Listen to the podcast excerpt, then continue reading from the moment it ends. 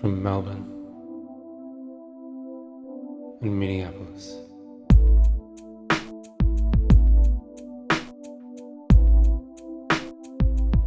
This is for Christ's sake.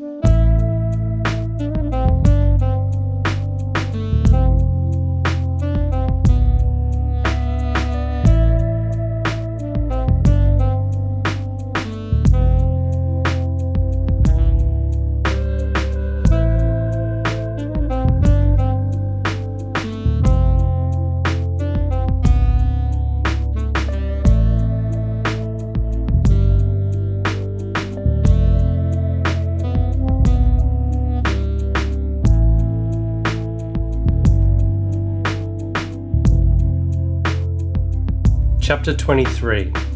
He reacted slowly, walking around the car in disbelief. It didn't seem possible, and yet he was sure of it. Bending over, he quickly let out the air in the two front tires. Then he straightened and dropped back into a nearby alley. Hello and welcome to the show. My name is Hugh. I am joined uh, across the pond by, uh, what's your name? Hunter? Uh, Hubie. and uh, we are ruining this unrelated podcast um, by uh, crossing over with our sister show Project A Plus. I don't, I don't know what you're talking about, to be honest. Anyway, this is for Christ's sake. This is the nickname I decided to adapt. This is for Christ's sake. The uh, excerpt I read out at the head of the show is from Michael Crichton's second ever published work, Scratch One, which was released under the pseudonym John Lange. We're up to chapter 23. The end is finally in sight. 23 of 25. It's been a long couple months. And for the second for the second last time, for the penultimate time, we are joined by a signature drink and a signature snack. Well, not the penult, the penultimate, penultimate time. Oh, yeah, I guess you're right. You're right. Never mind. I am right. I am right. I think about these things. Yeah, yeah. I am joined by a uh, tiny glass that is a third filled with blood red port. That's all I had left. I was I refused to buy another bottle of it. So I'm going to get through half of that on this podcast, leave half of it for the next episode. Uh-huh. And I also have a bowl of hard pretzels. I've returned to the brand uh, with which I started this series um, because I did Season. diverge and buy a home brand supermarket version. Um, but now I've gone back to the brand at my superior local um, Vietnamese grocer. So there you go. Hmm. What about you? What, what do you have? I got some salt and vinegar potato chips because this novel is so salty. Am I right? That's right. And I got a blood orange um, screwdriver to drink. We, we can go into more detail about why we chose those particular signature drinks and snacks on the next episode because that will be the last episode in which they are featured. Um, but for the moment, let's let's dive straight in. What's been what's happened? What's been happening? What has happened? Uh, what is everything that has occurred in the novel Scratch One up until this point? There's this guy named Roger Carr. He's American. He's in. Uh, Faster. he's in France to buy a villa. I didn't even understand what you said. you said Let- let's faster. Okay. Uh, so he's in France to buy a villa, and um, he gets mistaken for a hired goon, a James Bond type named Morgan, um, who is, except for one brief interlude, has not appeared in this book and uh, does not appear in the chapter we're about to talk about.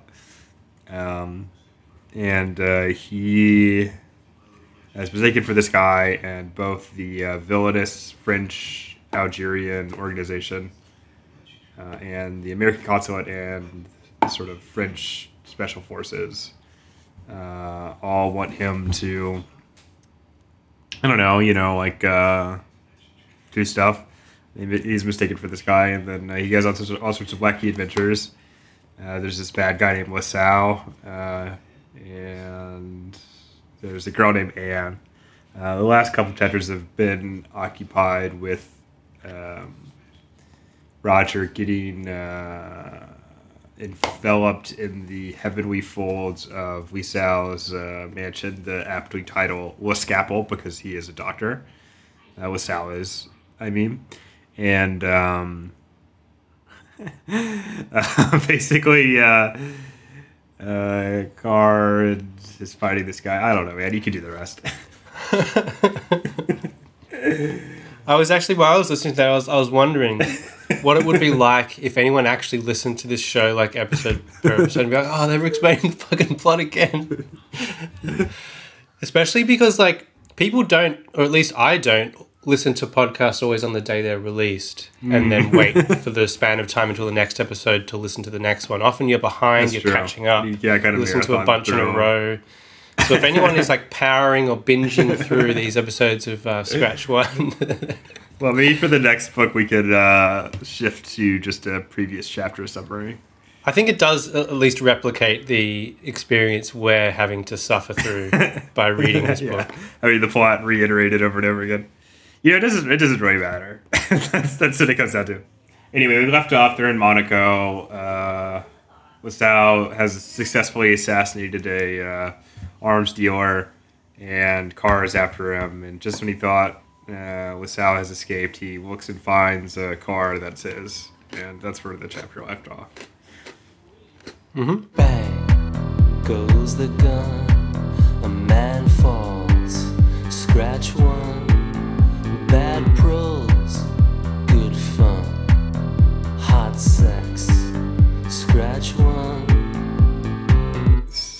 What? How does Carr react when he realizes that LaSalle is within his grasp? Uh, so as we just heard, he uh, first lets the air out of the front tires, Hmm. um, and then he ducks into an alleyway to await his prey. Um, a short time passes before his prey does indeed appear, Lissau, that is, and uh, he jumps into the car, starts the engine, and then Carr steps out of the shadows and goes, ha ha ha, you have a couple of flat tires, ha ha ha. Yeah, so he just boldly walks out there and confronts him, even though he's got really no recourse aside from his whistle if anything should happen. Well, he's about to blow that whistle, and LaSalle's like, "Don't do it, or I'll blow you away." And and and Carr's like, "You'll not do that because the gun would make a loud noise, and the police would be all over the place." And then LaSalle's like, "Au contraire," and that's that taken care of. It's kind of funny this bit because it has some unnecessarily uh, specific terminology that a layman like Carr would not use. For example, he says, Cordite all over your fingers. "Yeah, you wouldn't risk a shot. You'd you'd have your hands would be reeking of cordite." And I was like, "What the fuck is cordite?" I mean, I, I can surmise based on the context that it's like bullet residue or something. And it's clearly one of the this this is the only like Crichton flourish that's in this book besides like the misogyny. Yeah, Is the you know meaninglessly specific uh, scientific medical terms. you it's know? like I've done some research and I've found this.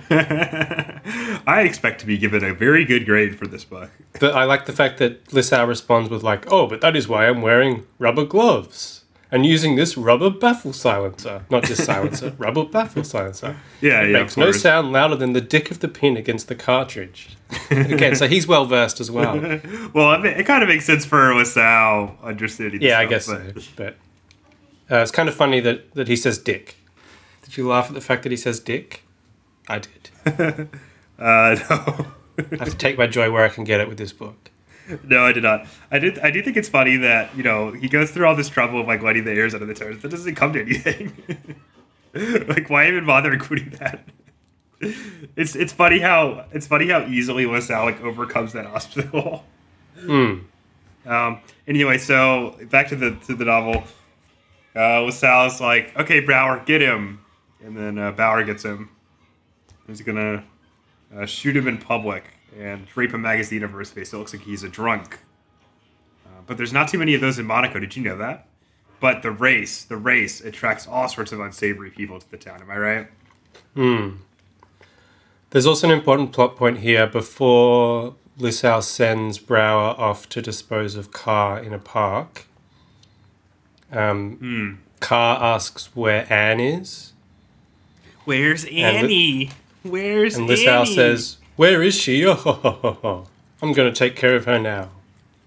Right, something like that. Did, did you did you enjoy my reference? I just made. I thought that was pretty funny. Star Wars. Star Wars. Yeah, No, uh, it's the the last. you weren't doing Natalie Portman. it's, it's the last episode of uh, Twin Peaks. Oh. Which I just watched recently, so I should have picked that one up. But Yeah, that's that's I thought you would fucking get it. Yeah, but like in terms of what occupies the the relative space inside my mind, you know, I there's a premium given to uh, Lucas's peerless prequel trilogy, Yeah, of course, of course. Annie, and Twin Peaks is but a footnote. yippee! Maybe, maybe Twin Peaks would have a more uh, central role in your life if if uh, Lynch had gotten over his aversion to to Lucas actually directed Return of the Jedi. Exactly. Then you'd be like, oh, it's that TV show that that Return of the Jedi guy directed. Richard Marquand's Twin Peaks. That'd be great. Okay, anyway, um, so what happens? So uh, Carr's in dire straits. Oh, we gotta mention uh, LaSalle's clue. That No, no, no, no, no. That's um, Mark Knopfler. Okay, so LaSalle tells him that uh, Anne's not gonna come with him. He's gonna fucking murder her. And Carr's like, "Where is she?" And LaSalle's like, oh, "Where do you think?" Uh, and then um, he takes off. So yeah, Bauer's got Carr. He's gonna kill him. And uh, what should happen to Bauer? But he himself get killed. Yep. So he's about to he's about to execute Carr, and then someone says stop from the bushes or something. Yeah. Um, that gives Carr enough enough time to sort of uh, make Yeah, a go for Brower and, and, and wrestle him off course a little bit. So he only shoots him in the leg. And um, and then Brower just gets shot by whoever yelled stop.